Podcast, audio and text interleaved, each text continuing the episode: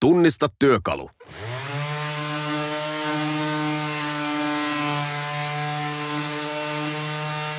Oikea vastaus jakson lopussa.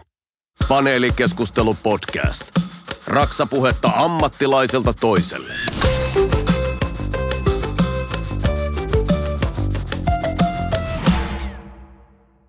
Paneelikeskustelu podcastin vieraaksi on saapunut muutosjohtamisen erikoismies Mika Rytky. Morjesta.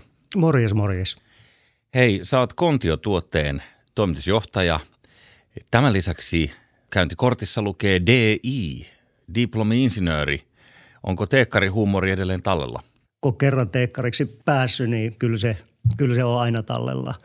Toki sitten kun valmistuu dippainsiksi, niin se teekkari titteli siltä karisee pois, mutta kyllä se henki sinne jää. Kerros kouluajoilta joku sellainen perinteinen teekkari jäynä tai vastaava, mitä te olette tehnyt? Yksi oli sellainen, että vanhat kiekkopuhelimet, mä olin siis 90-luvulla ollut opiskelemassa, silloin oli vielä kiekkopuhelimia. Joo. Kiekkopuhelimet saa vaihtaa näppäin puhelimiin Oulun puhelimella – ja siellä on sitten ollut jono mummoja vaihtamassa niitä puhelimia. Voi.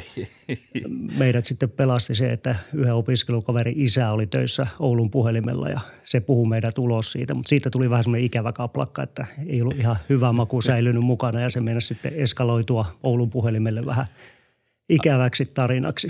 Joo, mutta kuulostaa huumorilta varsin perinteisessä muodossa. No kyllä se sitä on. Nykyään, nykyään on varmaan paljon sivistyneempiä kavereita kuin mitä me oltiin aikoina. Sä oot ollut Mika tässä opiskeluaikojen jälkeen niin parinkymmenen yhtiön hallituksessa. Sä oot hallitusammattilainen, muutosjohtamisen ammattilainen, niin Kerros vähän, mitä kaikkea sulla on muuta kuin nyt tämä kontiotuotteen toimitusjohtajuus. Missä kaikessa oot ollut hääräämässä muutosta? No muutosta on ollut tekemässä aika monessa, monessa firmassa. Nyt tällä hetkellä mä oon kolme ulkopuolisen yhtiön hallituksessa ja niistä yksi on Mellano, joka tekee kiintokalusteita, siis keittiöitä ja kiintokalusteita. Siellä on aika iso muutos, muutosprosessi käyty läpi, haettu strategiaa, miten sitä strategiaa jalkautetaan. Ja siinä me ollaan onnistuttu, että nyt yhtiö on selkeästi kääntynyt positiiviseen kannattavuuden puolelle. Pari viimeistä vuotta ollaan tehty ihan kohtuullisen hyvää tulosta ja tämä vuosi näyttää todella hyvältä. All right. Sitten on tämmöinen remontoihin, remontteihin erikoistunut yhtiö Oulun kuivaustekniikka, jossa tehdään vakuutusyhtiöiden kartotuksia ja sitten niitä korjaustöitä, kun esimerkiksi vesivahinko on sattunut. Ja se yritys on ollut erittäin kannattava ja hyvä yritys jo pitkään. Että siellä on yrittäjät taustalla ja ainut ulkopuolinen viemässä sitä yritystä seuraavalle tasolle. Joo. Ja sitten on tämmöisen unitutkimukseen liittyvä pikkuinen startup, joka on itse asiassa mun perustama muutama vuosi sitten, mutta kun tuli eka kertaa tähän PRT Forest Concerniin töihin, niin luovui sitten siitä ja mun pikkuveli jatkaa sitä. Toki se hänen innovaationsakin on, mutta silloin tilanne oli semmoinen, että mä sen perustin ja siinä on sitten hallituksen puheenjohtajana ollut kanssa hetki. Että vähän erilaisia yrityksiä, mutta se on tarkoituskin, että olisi erilaisia yrityksiä, niin saa vähän erilaista näkemystä myös omaan työhön. Okei. Aika ovella tämä unijuttu tässä kaiken keskellä. Onko uni sulle ja veljellesi jotenkin, lähtikö se niinku vähän niinku omasta tarpeesta tai mikä siinä on ideana? No se lähti, mun veli oli töissä firmassa, missä se kartotti erilaisia uusia teknologioita ja sieltä sitten puhui mulle tästä, tästä melatoninin erityksestä ja kehon lämpötilan vaihteluista ja sitten, että siinä olisi aukko patentille ja mä sanoin, että toimme patentoja nyt heti ja hän sanoi, että hän ei pysty lähteä ja mä sitten löin patentin pystyyn ja – patentoitiin ja saatiin semmoinen korepatentti ja sen ympärillä me ollaan pyöritty nyt. Ja kyllä jo uni on erittäin tärkeää. On itse laiminlyönyt sitä aikanaan, kun ympäri palloa pyörinyt niin, ja nukkunut todella huonosti ja todella vähäisen. Ja kyllä mä nykyään pidän huolta siitä, että nukun, nukun paremmin ja muutenkin pidän huolta itsestäni. Että 50 tuli täyteen, niin pakko vähän katsoa itsensä perään. Joo, niin sä oot 71 syntynyt. Mulla on tietysti jatkuvasti yllätys, kun mä pidän meitä tällaisia ikinä nuorina. Mä oon 76 syntynyt niin musta tuntuu aina, että hei mä oon tämän paikan nuori, mutta pikkuhiljaa se on alkanut valkenemaan. Enää se ei taida ihan näin olla. Joo, näin se mullakin ollut, että maailmaa kun kiersin, niin joskus Jenkeissä oli yksi firma, niin sieltä kaverit sitten kysyi, että mä olin silloin vähän yli 30 ja mä oon näyttänyt ehkä pikkasen nuoremmalta aina, niin ne sanoi, että olisi toivonut, että paikalle olisi tullut joku, jolla olisi ollut valtuudet neuvotella. Mutta se ilta päättyi siihen, että mä sanoin, että pannaanko nimi paperia. Niillä ei ollut valtuuksia panna nimeä paperiin, mutta mulla oli. Eli nuoresta asti jo kynä terävänä kädessä. Joo, kyllä mä parikymmentä vuotta on tehnyt näitä ylemmän johdon tehtäviä, mennyt ympäri, ympäri maapalloa ja tehnyt monenlaisia tehtäviä. Että ihan mielenkiintoista on ollut, mutta nyt sitten jostakin syystä ajautunut tänne rakennusalalle. Kyllä. Nyt kun puhutaan tästä muutosjohtamisesta, niin se tuntuu jotenkin vähän hassulta se termi, kun eikö kaikki johtaminen tietyllä tavalla ole sitä? Joo, kaikki johtaminen on nykyään muutosjohtamista ja kyllähän tämä korona viimeistä on opettanut, että turhaa tekee hirveän pitkälle meneviä suunnitelmia ja siinä se taktiikan hallittaminen on vähintään yhtä tärkeää kuin se, että on se visio, että mihin ollaan menossa, koska maasto muuttuu niin älyttömän nopeasti. Ja tässäkin koronassa on firmoja, jotka on pystyneet muuttaa liiketoimintaa ja adaptoitumaan tähän tilanteeseen ja sitä kautta niin kuin löytää uusia liiketoimintamahdollisuuksia. Mutta on paljon yrityksiä, jotka on tosi paljon kärsineet. Se, mikä on positiivista, niin aika paljon suomalaiset yritykset on parantaneet kilpailuasetelmia, kun viennin, tai siis Suomen tuonnin kanssa on ollut ongelmia. Joo, niin se on avannut sitten. Se on avannut sitten liiketoimintamahdollisuuksia suomalaisille yrityksille, mikä on positiivinen asia. Toivottavasti tämä muutos on pysyvä, että me arvostettaisiin sitä lähellä olevaa tuottajaa, myöskin teollista toimia. Että ei aina tarvi lähteä sen viimeisen euron perässä hakemaan tavaraa jostakin halpamaasta. Ja jotenkin musta tuntuu, mä en tiedä miksi, mutta tässä pandemia-aikana niin mä oon huomannut jotenkin lähipiiristäni, että ihmiset arvostaa Suomea paljon korkeammalla, niin ylipäänsä, koska onhan tämä piru hieno maa. On joo, ja kun mäkin on, oli vuosi sitten tämän pandemian myötä tulin tuolta Englannista takaisin Suomeen, niin kyllä tämä Suomi on hyvä maa ja täällä on hyvä olla ja se skenaario, että jos tätä koronaa ei olisi tullut, niin tällä hetkellä mä asuisin varmaan Manchesterissa, niin nyt tuntuu ihan hyvältä tämä ratkaisu, että asun takaisin Oulussa. Että mieluummin Oulussa kuin Manchesterissa. Miten Oulun seutu? Mulla on ö, paljon ystäviä Oulusta ja mä oon huomannut, että Oulun seudulta niin sellainen kotiseutuylpeys on poikkeuksellisen kovaa Suomessa. Ehkä se on Pohjois-Pohjanmaalta noin niin kuin geneerisesti. Kun mekin tavattiin tuossa vartti sitten ennen kuin aloitettiin, niin, niin jotenkin musta tuli sellainen heti sellainen fiilis, että meillä Oulussa on paremmin, täällä on ravintolat ja täällä, meillä on niin iso, että ette te täällä etelässä edes ymmärräkään. No en mä tiedä, ei, ei mun mielestä Oulu ole mitenkään erityisen parempi paikka kuin joku toinen. Mutta toki kun siellä on elänyt niin pitkään, niin on, on semmoinen hyvä suhdeverkosto siellä ja se on riittävän iso, mutta sopivan pieni kaupunki, että aina on se hoitomies joka asialle. Että jos mä tarvitsen sitä tai tätä, niin mulla on aina joku tuttu, kenelle mä soitan ja sitä kautta asiat lähtee rullaan. Että se on semmoinen iso hyvä puoli pienessä kaupungissa, että on sitä verkostoa olemassa ja sitä on tietenkin vuosien saatossa tullut aika paljon teknologiateollisuutta paljon ja tuollaiset jutut, mitä selitit veljestäsi ja patenteista, niin, niin kuulostaa just sellaiselta, mitä Oulussa syntyy. Joo, kyllä se Oulusta on aika paljon uskallettu lähteä maailmalle, mutta kyllä siellä on sitten niin kuin se pinnan alla piilossa. Esimerkiksi käytännössä pientaloteollisuus on rakentunut Oulun ympärille. Suurimmat pientalotoimijat on Oulusta.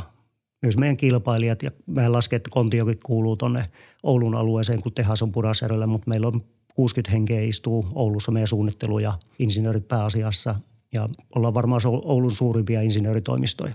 Joo. Nyt kun puhuit tuossa, että korona on avannut uusia mahdollisuuksia myös suomalaisille vientiyrityksille ja no niin kuin niille, jotka ovat pystyneet paikkamaan tätä tuontia, mikä on sakannut, niin osaisitko sillä kiteyttää sitä, että mistä se syntyy tällaisen muutosjohtamisen ne syvimmät hyödyt? Ehkä se on semmoinen uskallus lähteä tekemään asioita. Totta kai sitä pitää aina laskea ja pohtia ja tehdä, tehdä suunnitelmia, mutta se, että lähtee rohkeasti muuttamaan asioita. Mä tähän firmaan tuli itse asiassa mulle tasan tarkkaan vuosi siitä, kun mä aloitin tässä kontiolla. Ja mä oon niitä kavereita, kenelle soitetaan oikeastaan silloin, kun on iskenyt tuulettimeen. mä oon aika monta turnaroundia ollut tekemässä ja ne on aika hankalia tilanteita. Siellä on yleensä toimitusjohtaja saattanut saada kenkää ja yrityksen tulos on, on tappiolla ja sitten oletusarvo, että mä tuun ja rupean putsaa, rupean saneeraamaan ja sitä pahan pojan hommaa mä paljon tehnyt. Eli on saneerannut paljon ja on joutunut lopettamaan tehtaita. Mutta mun ajatusmaailmassa on sitä, että mä säilytän ne työpaikat, jota on säilytettävissä. Joo. Mutta se muutos on sitä, että uskaltaa lähteä tekemään asioita. Ja tämä Konti oli onneksi semmoinen firma, mä olin aikaisemmin tässä hallituksen puheenjohtajana, eli mä tiesin aika tarkkaan, mitä mun mielestä pitäisi tehdä. Ja tämä ei mun mielestä ollut semmoinen saneerauskeissi, eli meiltä ei juurikaan ole ihmisiä lähtenyt pois. Ne on, me ollaan aika lailla samalla porukalla jatkettu tätä hommaa, mutta kun mä tulin tähän, niin yritys oli tehnyt ensimmäisen tappiollisen vuoden varmaan kymmenen vuoteen ja tulos oli miljoonan miinuksella, korona päällä, myynti oli sakannut ja aika tiukalla tiedottamisella ihmisille, että kaikki muu on mahdollista paitsi se, että jatketaan näin. Joo. Eli ihmiset on siinä keskiössä ja kerroit rumat tosiasiat, että me ollaan tämmöinen tilanne ja nyt meidän pitää ruveta töihin ja muuttaa tätä. Ja aika hyvin siihen sai, sai ihmiset lähteä. Isoja asioita on muun muassa se, että mä purin koko johtoryhmää, että johtoryhmätyöskentelyä ei ollut enää, että pääosa päälliköistä raportoi sitten suoraan mulle ja aika lailla niin kuin kädet savessa rupesin kääntämään asioita, tehdään toi asia noin ja tämä näin ja kuitenkaan sitten menemättä sinne ihan mikromanageeraukseen, että en, en mm. niin kuin, kun mä en rakentamista ymmärrä edelleenkään yhtään mitään. niin kuin vääntelee niitä asioita, millä tavalla tekee ja hakee sitä rytmiä, että niin mä huusin perästä, että nyt soudetaan ja soudetaan tähän tahtia. Ne hammasrattaat oli pyörinyt aika vinhaa, mutta ei ihan samassa tahdissa ja viime vuosi me saatiin käännettyä niin, että se oli sitten kolme miljoonaa plussalla, että niin ihan niin kuin mun turnaround-historiassa, vaikka joku aikaisemminkin onnistunut, niin tämä kyllä jää, jää itsellä muistiin, että saatiin kyllä tehtyä melkoinen muutos yrityksessä. Wow, okei. Okay. Ja miten ihmeessä voi onnistua sitten ilman irtisanomisia tai sitä, että muutetaan radikaalisti porukkaa, mikä tekee? Toki me katsottiin, mitä tuotteita me tehdään, mihin kaikkeen me suostutaan. Kontiolla oli vähän semmoinen periaate, että pyytää se asiakas sitten saranan tai satelliitin, niin me sanottiin, että joo.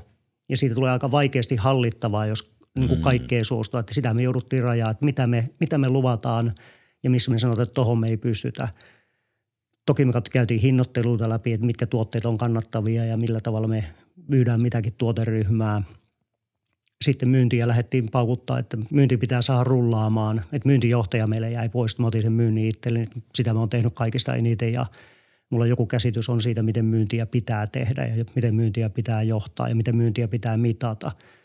Ja viime vuoden myynnin kasvu sitten lopulta meillä oli 38 prosenttia tässä Suomen markkinassa. Eli tuota niin, se lähti rullaa aika hyvin ja aika fokusoidulla valikoimalla, niin se oli yksi iso, iso asia. Sitten sitä tuotannon tehokkuutta, sitä, että tehdään oikeasti töitä, otetaan jämerästi kiinni asioista ja viedään niitä eteenpäin. Sanotaan, että toimitusjohtajan pitäisi olla firman paras myyjä. Tai se monta kertaa ajatellaan, että se myynnin vetäminen, niin jos se on toimitusjohtajalla, niin, niin se on firmalle eduksi. Oletko teidän firman paras myyjä? En. En ole myynyt yhtä ainutta taloa, enkä aio myyä.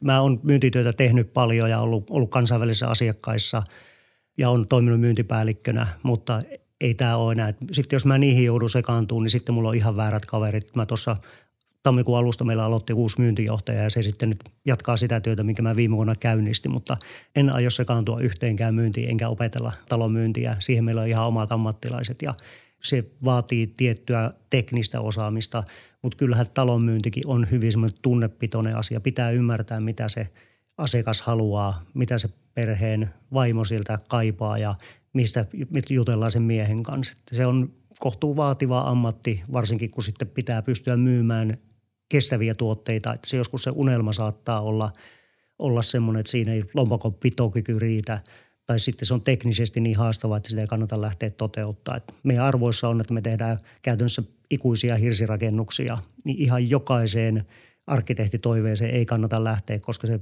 voi olla teknisesti niin haastava, että se talo ei vaan kestä aikaa. Joo. Musta tuntuu, että meidän Suomessa niin – niin monta kertaa niin kuin myyntiosaamista ei ehkä arvosteta niin korkealle, kuin me arvostetaan vaikka tätä teknistä osaamista. Joo, mutta mä väittäisin, että jotakin mulle siitä on tarttunut, kun jos mut asiakas on, kun mä ollut konsulttina aina, sitten kun toimarina välissä saa kenkää ja mm-hmm. sitten on sitä luppuaikaa siinä välissä ennen kuin löytyy uusi mielenkiintoinen tehtävä, niin mulla on sitten oma konsulttifirma, millä mä oon sitten touhunut kaikkea jännää siihen väliin, niin sitten löysin, että olin, olin tuolla Lontoossa konsultoimassa asiakasta myyntiprosessissa ja miten myydään ja – jos joku lännetetään Oulusta Lontooseen uh-huh. konsultoimaan myyntiä, niin jotakin on onnistunut sitten myymään itsessään sille asiakkaalle. Joo, tuossa on selvästi kyllä sellainen asetelma, että lähdetään niin kuin. Tuolla anglosaksisessa maailmassa, Jenkeissä ja Briteissä myyminen osataan älyttömän paljon paremmin. Mm. Mutta mulla se ehkä mun prosessitekniikan dippainsi, niin se myynnin tekeminen prosessiksi – että se on toistettava, kaikki myyjät tekee sitä samalla tavalla ja se on läpikäyty, niin siellä ehkä se mun osaaminen on paremmin kuin sitten taas sillä emotionaalisessa myynnissä. Että jos puhutaan jostakin, puhutaan closing-taktiikasta, eli siitä, miten se kauppa sitten saadaan asiakas allekirjoittaa, niin en mä siihen, siihen on paljon parempia kavereita kertoa, miten Joo. se tapahtuu. mutta mä ehkä osaan sitten prosessoida, että saadaan se myynnin suoritus tasapainoa ja pystytään, pystytään mittaamaan, miten se prosessina toimii. No mutta kuulostaa juurikin sellaiselta, mitä muutosjohtaja tuo pöytään, joo. Hei, sä puhuit tuossa niistä irtisanomisista ja tällaisesta saneerausmeiningistä, niin sellainen perinteinen hän on niin, että jos yrityksellä on huonot ajat, niin kutsutaan paikalle erikseen tällainen hyvin lyhytaikainen johtaja, joka tulee ja mäiskii sen kuolleet oksat pinoon ja sitten tervehdyttää sen yrityksen, jonka jälkeen se itse saneeraaja irtisanotaan, kun se työ on tehty, koska ihmisillä on niin paljon antipatioita, sinne tulee paljon jännitteitä, että nyt se rytky tuli tänne ja se heitti tuosta mun kaverit kilometritehtaalle ja nyt niin kuin tilanne tämä, niin Oletko ollut tuollaisissa tilanteissa, että saat vaan niin lyhyen aikaa luutana ja sen jälkeen joku muu jatkaa?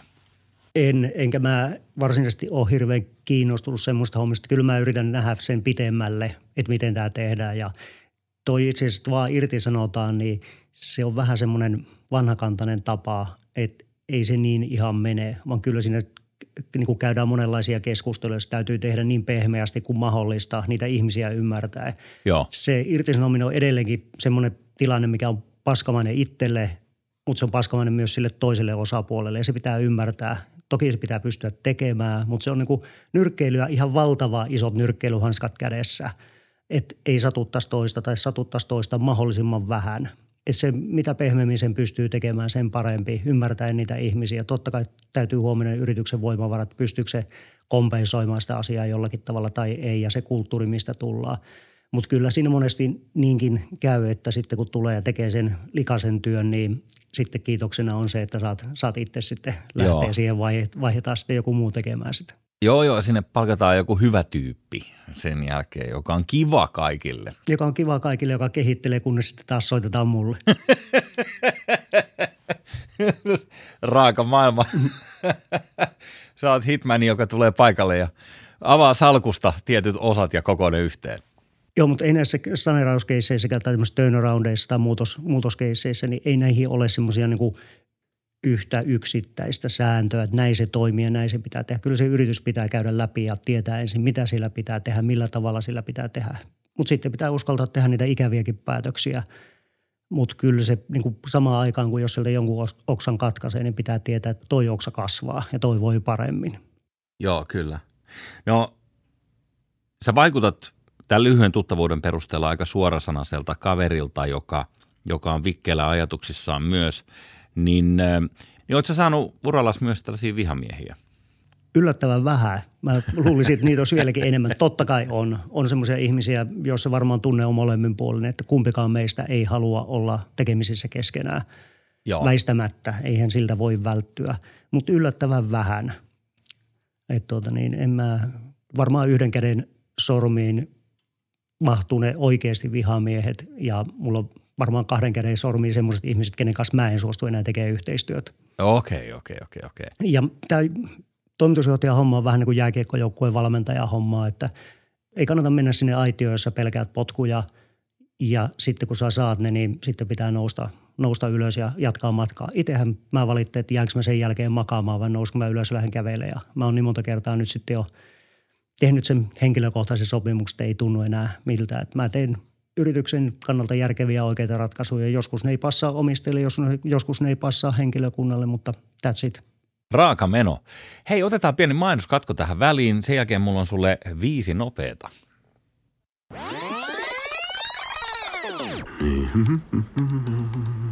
Hmm, mitäs muuta? Joo, sit vielä ruuvit.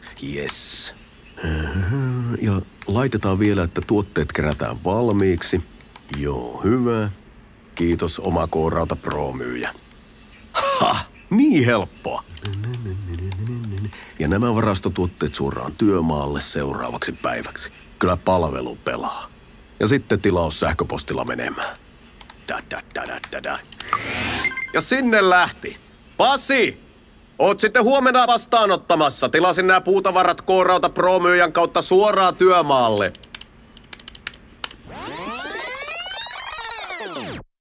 Alright. Mika Rytky on täällä. Hän on Kontiotuotteen toimitusjohtaja. Paneelikeskustelu podcast käynnissä ja mulla on sulle Mika seuraavaksi viisi nopeita kysymystä. No niin. Nämä on sellaisia, että vastaa mahdollisimman lyhyesti, ehkä yhdellä lauseella tai sanalla jopa. Hyödyllisin työkalu. Tietokone. Yleensä kuulokkeistani kuuluu. Musiikki. Mikä musiikki?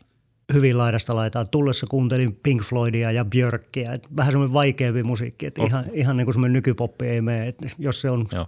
jollakin tavalla erilaista, niin aina hyvä. Okei, okay. eli pientä hippiä siellä Tippainsissa kuitenkin.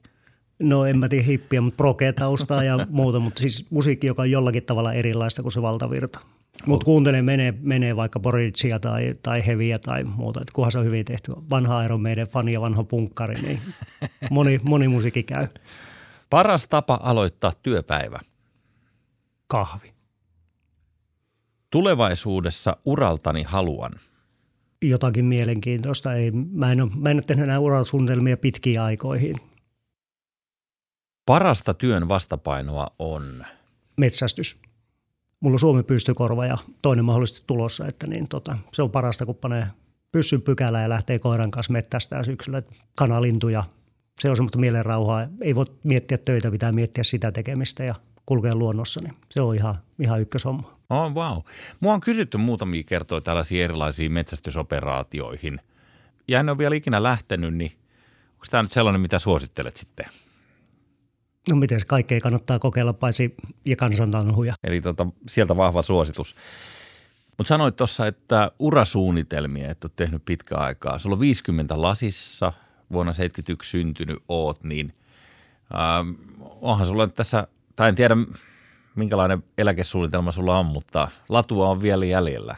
Joo, ei, ei musta ole jäämään eläkkeelle, että kyllä mä niin töitä ajattelin tehdä, mutta toivottavasti jotakin mielenkiintoista. Toimarihommat on, on hyviä. Mä olin tuossa pätkän aikaa aika lailla hallitusammattilaisena, että mulla oli aika monta hallitusta ja se on vähän semmoinen irtolaisena olemista. Että kyllä mä mielellään teen ihmisten kanssa töitä ja se, että on se oma, oma porukka ja tämän kanssa tehdään ja tehdään suunnitelma, tonne me mennään ja sitten näkee sen, että saa porukan innostua ja lähtee, se homma lähtee rokkaamaan ja – porukassa mennään, niin kyllä mä te, tykkään tehdä ihmisten kanssa töitä. Toivottavasti tulee mielenkiintoisia toimarihommia ja tämä konti on nyt, mä oon vuoden tässä ollut, niin ei mulla mihinkään kiire tästä ole.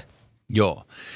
No niin, teillä asioiden ytimessä on hirsirakentaminen, hirsitalot, niin nyt kun ne on puhunut sellaista, että mökkibuumi on ollut päällä viime vuosina, onko se näkynyt teidän almanakassa myös? kyllähän tässä on ollut valtava muutos. Jos vuosi sitten tuntui, että myynti oli sakannut ja oli aika rauhallista ja ei kukaan oikein tiennyt, mihin tämä maailma menee. Ja viime vuoden kasvu meillä kotimarkkinassa oli 38 prosenttia. Oho. Eli 15 miljoonaa tehtiin enemmän, 15 miljoonaa euroa tehtiin enemmän kauppaa viime vuonna kuin edellisenä vuonna. Ja tämän vuoden kasvuluut on viime vuoteen verrattuna niin plus 120 prosenttia. Eli käytännössä melkein tämä vuosi on myyty loppu. Eli kyllä niin kuin selkeä iso muutos on tapahtunut meidän liiketoiminnassa eikä pelkästään vapaa-ajan asunnoissa, vaan myös hirsi omakotitaloja tehdään, tehdään tosi paljon ja tänne kaupunkeihin, pääkaupunkiseudullekin myydään niin kohtuullisen iso määrä hirsi omakotitaloja ja tähän kenttään on tullut paljon myöskin kilpailua, mutta kyllä niin kuin todella hurja muutos on hirre, hirreessä tapahtunut ja toki se, että betonisementti sementti on varsin niin kuin hiilidioksidia tuottava muoto, eli joku 5-7 prosenttia globaaleista hiilidioksidipäästöistä liittyy sementtiin ja betoniin ja taas hirsi on se, joka sitoo hiilidioksidia, niin kyllä tämä kestävä kehitys ja ympäristövaikutukset on semmoisia, mitkä nyt sitten vaikuttaa meidän liiketoimintaan merkittävästi. Mutta miten se voi olla noin päin, kun luulisi, että kun puusta tehdään, niin kun puuta kaadetaan, niin se olisi jotenkin huonoa sitten tälle? Mehän käytetään vain sertifioitua puuta, eli jokaisen puun tilalle, mikä, mikä katkaistaan, niin sinne istutetaan uusi tilalle. Ja puuhan kuluttaa hiilidioksidia vaan tiettyyn ikään asti. Sen jälkeen se ei enää kasva eikä sido hiilidioksidia, vaan se kelottuu.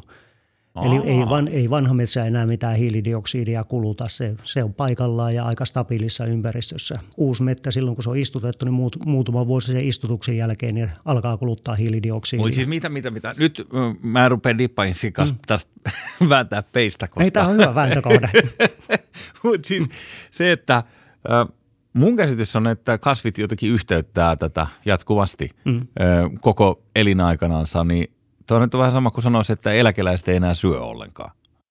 Sun pitää lähteä käymään mettästään siellä jossakin ikimetsässä kävelemässä, niin näet minkälainen se on. Kyllähän se aika kuollut paikka on. Joo. On silloin, kun mennään todella vanhaan metsään, mutta luontohan sen uudistaa. Jos ei ihminen tee sille mitään, joku ukoilma sen polttaa sen mettää sitten. Että eihän Suomessa ole tuhatvuotisia metsiä, vaan Et. kyllä ne on niin muutama sata vuotta vanhoja. Sitten tulee joku salama, joka polttaa sen mettä ja se kaskeutuu sitä kautta ja uudistuu. Joo. Jos ympäristön kannalta ajattelee ja sitä hiilidioksidisitoumaa, niin metsiä kannattaa uusia.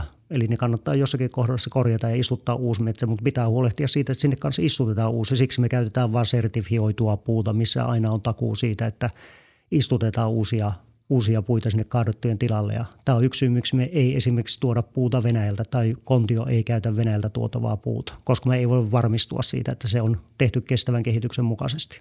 Et, et sä sitten usko sellaiseen niin kuin kerrostumiseen, mikä noissa vanhoissa metsissä on, että sulla on jossain niin kuin hedelmällinen maaperä, eikö niin, siellä on paljon erilaisia bakteereita ja pieneliöitä ja tämä, mitä sä kerrot, niin kuulostaa siltä, että sulla on vaan puut siistissä rivissä siellä ja se on tyyliin haravoitu se metsäalusta pois. Kaikki, kaikki se niin kuin bakteerikanta on poissa.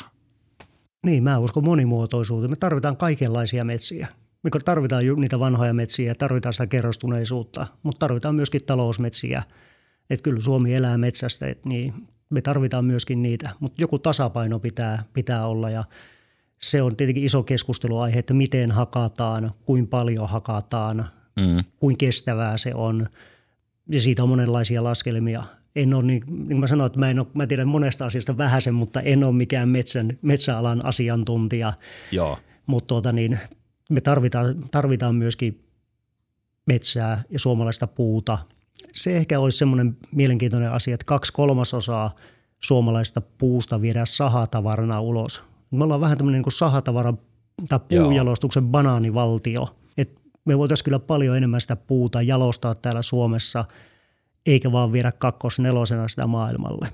Joo. se, siinä olisi semmoinen iso kehityksen paikka, että suomalaiset puun sahat ja puunjalostajat niin kuin jollakin tavalla miettiä sitten, miten me voidaan, voidaan sitä puuta jalostaa täällä. Ja nyt ollaan esimerkiksi semmoisessa tilanteessa, että meillä on aika hurja puuhinta on noussut ja puuta viedään valtavasti ulos. Ja kun me yritetään esimerkiksi meille ostaa puuta, niin sanotaan, että me ollaan myyty jo vientiin kaikki. Ja me jalostettaisiin kuitenkin hirsirakennuksia siitä, mitä me voitaisiin viedä. Kontio vei viime vuonna 19 maahan mm-hmm. hirsirakennuksia. Nyt me viedään kakkosnelosena se, eikä, eikä edes jalostaa sitä hirsirakennukseksi. Niin tämä on vähän semmoinen tuntuu vähän semmoilta hankalalta tilanteelta, ikävältä tilanteelta, että kannattaako tosiaan sahojen viedä kakkosnelosta eikä jättää sitä tänne Suomeen jalostettavaksi, jolloin meidän kansantalous siitä selkeästi pärjäisi. Se on totta. Korkeamman jalostusasteen tuotteet. Kyllä. Niin äh, luulisit, että siinä, siinä katetta on enemmän kuin, niin kuin sanoit, saatavarassa. Joo, kun tämä ei ole edes niin kuin hintakeskustelu, että me tällä hetkellä keskustellaan vain saatavuudesta, ei edes hinnasta. Että me oltaisiin valmiit maksaa sama hinta kuin mitä viennistä saavat, mutta ne on vaan myyty jo vientiin tai jollakin tavalla hinkua viedä sinne maailmalle. Joo, niinpä. Ja toinen, mikä meillä on ollut perinteisesti, että meillä on ollut hyvää sellua. Täällä on niin maailman parasta puuta, mistä keitetään varmaan erinomaista sellua, jos siitä jotain ymmärtäisin. Ja, ja sitten tosiaan nämä sahatavaratuotteet, että tällaiset Alvar Aaltohenkiset muotoilijat ja, ja puusta niin kuin mm, tehtävät asiat, niin ne on meillä kyllä vähän loistanut poissaolollaan. Miksi se on niin? Voi tuohon kun tiesit vastauksen, mutta kyllä varmaan siitä halusta innovoida puusta. Puuha ei ollut kauhean seksikäs aikaisemmin, mutta ehkä siihen on pikkasen tulossa tänne, ehkä tämmöisten arvojen muutoksen kautta ja ympäristöystävällisyyden kautta niin jotakin muutosta, että puusta tulisi luonnon, luonnonmukaisena materiaalina jollakin tavalla niin kuin uudestaan seksikäs ja päästäisiin vähän pidemmälle, mutta joo, surkea tämä tilanne vähän on, että me parasta mitä suomalaiset osaa tehdä, niin on sellu ja kakkosnelonen, niin ei, mm. ei tämä hirveä häävitilanne ole, mutta siis molemmilla on paikkansa. Sama, samasta puustahan ei tehdä hirsitaloja kuin tehdään sellua. Et samasta mettästä lankeaa puita, joista osa menee sinne sellukeittoon ja osa tulee sitten esimerkiksi meille tai saholle tukkipuuksi tai, tai mistä me tehdään hirsiä. Kyllä. No miten sitten hirsistä on rakennettu kerrostalojakin? Mitä kaikkea hirrestä saa? Periaatteessa mitä tahansa voidaan rakentaa hirrestä, ei, ei sillä mitään rajoitteita ole. Toki tämä on pikkasen uutta. Tuolla teollisuuden puolella on totuttu tekemään betonista. Siellä on selkeät standardit, miten, miten kannattaa betonista tehdä. Jokainen rakennusliike tietää, että kun on betonikerrostalo, miten se tehdään, paljonko se maksaa, paljonko se vie aikaa. Hirsi on uusi materiaali ja sitten sitä pikkusen oudoksutaan ja mietitään, että miten tämä nyt käyttäytyy. Mutta periaatteessa mitä tahansa rakennuksia voidaan tehdä hirrestä ja puusta. Ei sillä ole mitään niin erityisiä rajoitteita. Ja nyt kun mennään tänne hiilineutraalisuuspuolelle ja tavoitteet on sinne vuoteen 35-45, että rakentaminen olisi hiilineutraalia, mm. niin tämä ei ole mun mielipide, vaan tämä on ympäristöministeriöstä suoraan tullut kommentti, että siihen tavoitteeseen ei päästä edes sillä, että kaikki maanpäällinen rakentaminen tehdään puusta. Vaan tarvitaan vielä. Vielä sen lisäksi tarvitaan toimenpiteitä. Eli jos miettii, että kuinka paljon täällä rakennetaan betonista, niin jos se kaikki muutetaan puulle, niin tämä puurakentamisen määrähän tulee räjähtämään. Ja tämä on taas yksi Suomen hiilineutraalisuustavoitteita. Jos ajatellaan kerrostaloja ja hirttä, niin kuin sellainen klassinen ajatus hirrestä on se, että se painuu se hirsi kasaan. Vanhat hirsitalot, niistä on joku nurkka alempana kuin toinen ja, ja miten se meni se vanha sanonta, että, että niin kauan se, se vajoo, kunnes kurkihirsi on maassa. Niin, rä, räystäät ottaa maahan kiinni. niin, niin, niin, niin tota, miten ihmeessä tällaisesta voidaan rakentaa kerrostalo? Nykyiset lamellihirrethän on ristiinliimattuja, ei, ei, ei ne enää painu. Eli siellä on, meilläkin meidän hirressä on viisi eri kerrosta, joista sitten kaksi, kaksi sisällä olevaa kerrosta on se puu on pystysuorassa ja puu kuivuu vaakasuorassa. Eli ne pystysuorat ei kuivu, eli ne ei painu kasaan, eli se on painumaton se rakenne. Eli ei se, se on vanhaa ajattelua ja vanhaa hirttä, hirttä se, että rakennukset painuu, mutta ei nämä uudet modernit painumattomasta hirrestä, tai meillä puhutaan smartlogista, niin smartlogista tehdyt rakennukset eivät painu enää. Yes. Oot vuoden ollut nyt kontiotuotteen toimitusjohtaja ja ennen siitä hallituksen puheenjohtaja. Miten toiveikas sä oot tulevaisuuden suhteen? Jos tämä suhdanne jatkuu tällaisena, että me tykätään kotimaahan, ihmiset haluaa ostaa kesämökkejä, ne haluaa panostaa niiden koteihin. Ajatusmalli on koko lailla erilainen kuin vielä vaikka reilu vuosi takaperin, niin minkälainen viva sulla on nyt tässä? Mitä on tulossa? Mä uskon, että tämä muutos on pysyvä. Joku on joskus sanonut, että kun joku asia on ollut kolme kuukautta vallitseva, niin se on pysyvä.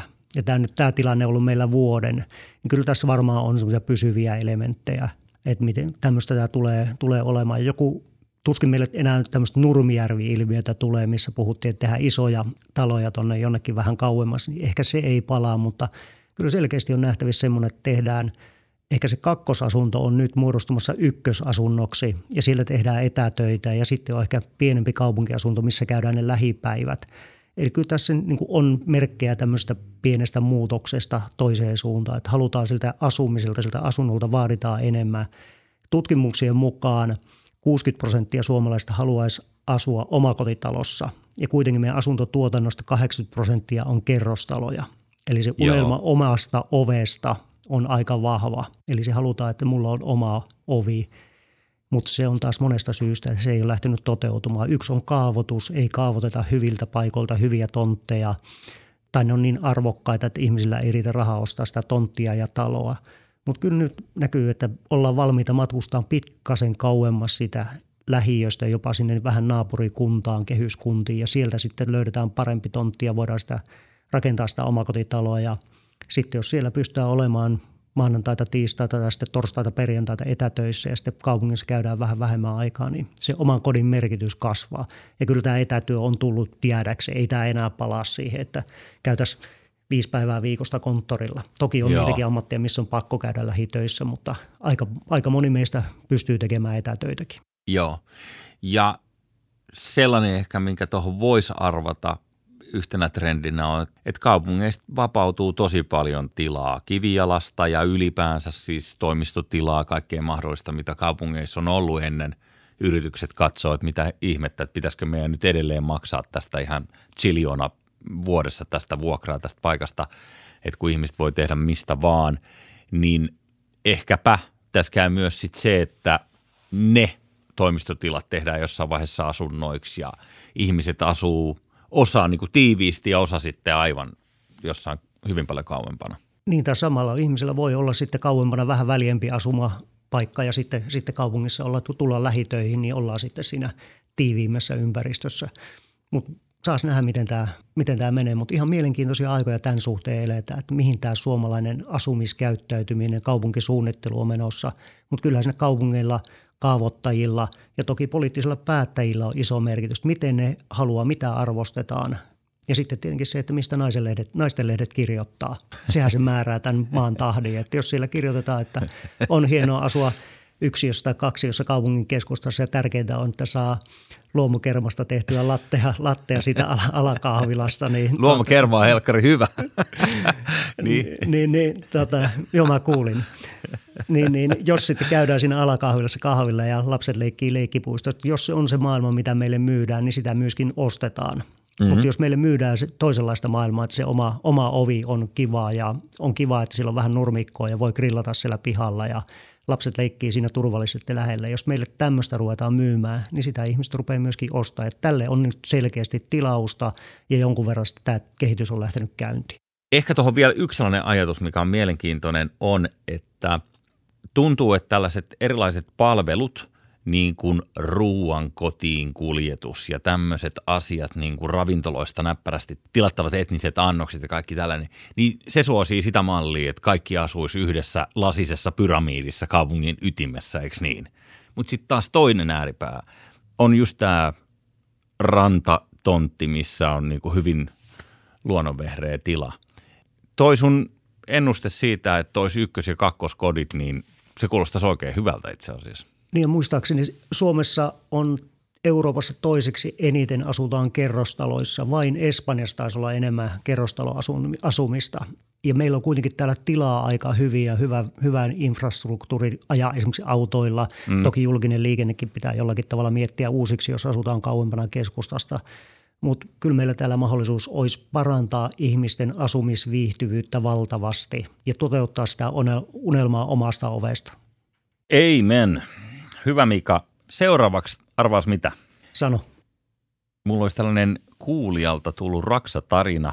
Näitä saa meille lähettää ja please ihmiset, jotka kuuntelette, niin lähettäkää, jos tulee vastaavanlaisia storeja tai mitä tahansa hienoja sattumuksia rakennustyömailta. Mä luen sulle tämän tarinan. Tämä on Adelen meille lähettämä. En tiedä, onko se laulaja. Halusin vaan kuulla sun kommentit. Kyllä se oli se kerta, kun piti maalata makuhuoneeseen tehosteseinä. Aloitin toisesta päädystä, mieheni toisesta. Siinä vaiheessa, kun minä olin maalannut kaksi kolmasosaa seinästä ja hän ehkä yksi viidesosaa, huomasimme, että meillä oli hieman erilainen lähestyminen asiaan. Seinän pinnassa on vieläkin havaittavissa rajapinta, jossa nämä suurpiirteinen ja pikkutarkka tekniikka kohtaa. Onko tuttua hommaa, että toinen aloittaa toisesta päästä eri lailla kuin toinen.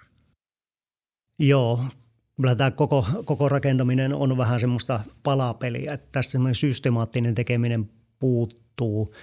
Esimerkiksi meillä tuntuu, että on aika uutta ajattelua se, että mä rupesin puhumaan tämmöisestä DFCstä, eli mietitään se, että DFC tulee siis Design for Construction, eli me jo suunnittelupöydällä mietitään, miten tämä talo rakennetaan – ja se on aika sitkasta hommaa miettiä, että miten, miten se tehdään, miten jokainen nikalle siellä kytketään toisiinsa. Joo. Ja kyllä se aika tyypillistä rakentamissa on, että hei kyllä ne siellä sitten tontilla ratkoo. Ja sen, minkä mitta heittää, sen lista peittää. Et niin, että jotenkin päästä siitä eroon, että tehtäisiin niin suunnittelupöydällä jo ihan kunnollista ja mietittäisiin, miten tämä tehdään, niin se sitten miehille paljon helpompi sillä raksalla tehdäkin. Mutta aika sitkaasta ja aika iso prosessi on vääntää, että me ollaan nyt paperilla tehty tätä tuolla kontiolla, niin – reilun puoli vuotta eikä olla lähellekään valmiita. Tuo kuulostaa varsin tutulta viihdealalla esimerkiksi vaikka TV-ohjelmia tai elokuvia tehdessä, niin on sellainen sanonta että tehdään se postissa, joka tarkoittaa siis sitä, että se tehdään editointivaiheessa. Siinä vaiheessa, kun kaikki materiaali on kuvattu, niin ikään kuin tajanomaisesti siellä edittihuoneessa saataisiin aikaiseksi siihen kuvaan jotain sellaista helpommin kuin mikä olisi niin kuin suunnitella alun perin kuvaan.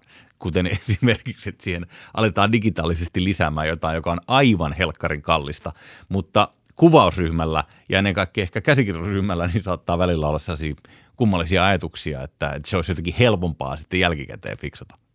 Joo, ja kyllä tämä niin kuin laaduntuottokyky niin lähtee vain siltä toistojen kautta. Että jokainen tietää, että jos teet jotakin asiaa ensimmäisen kerran, niin ei se ole tehokasta eikä se ole laadukasta. Mutta jos olet toistanut sen kymmenen kertaa, niin se alkaa kehittyä.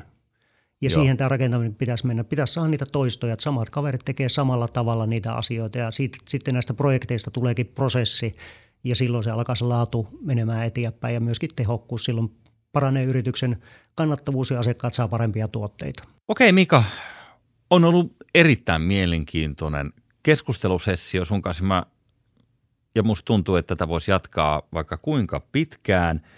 Nyt olisi enää yksi asia jäljellä, joka on työkalun ääni.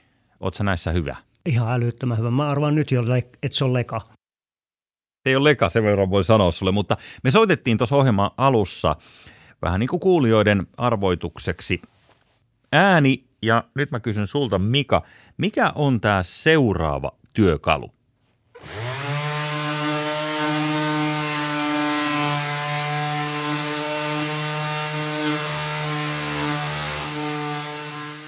Semmonen.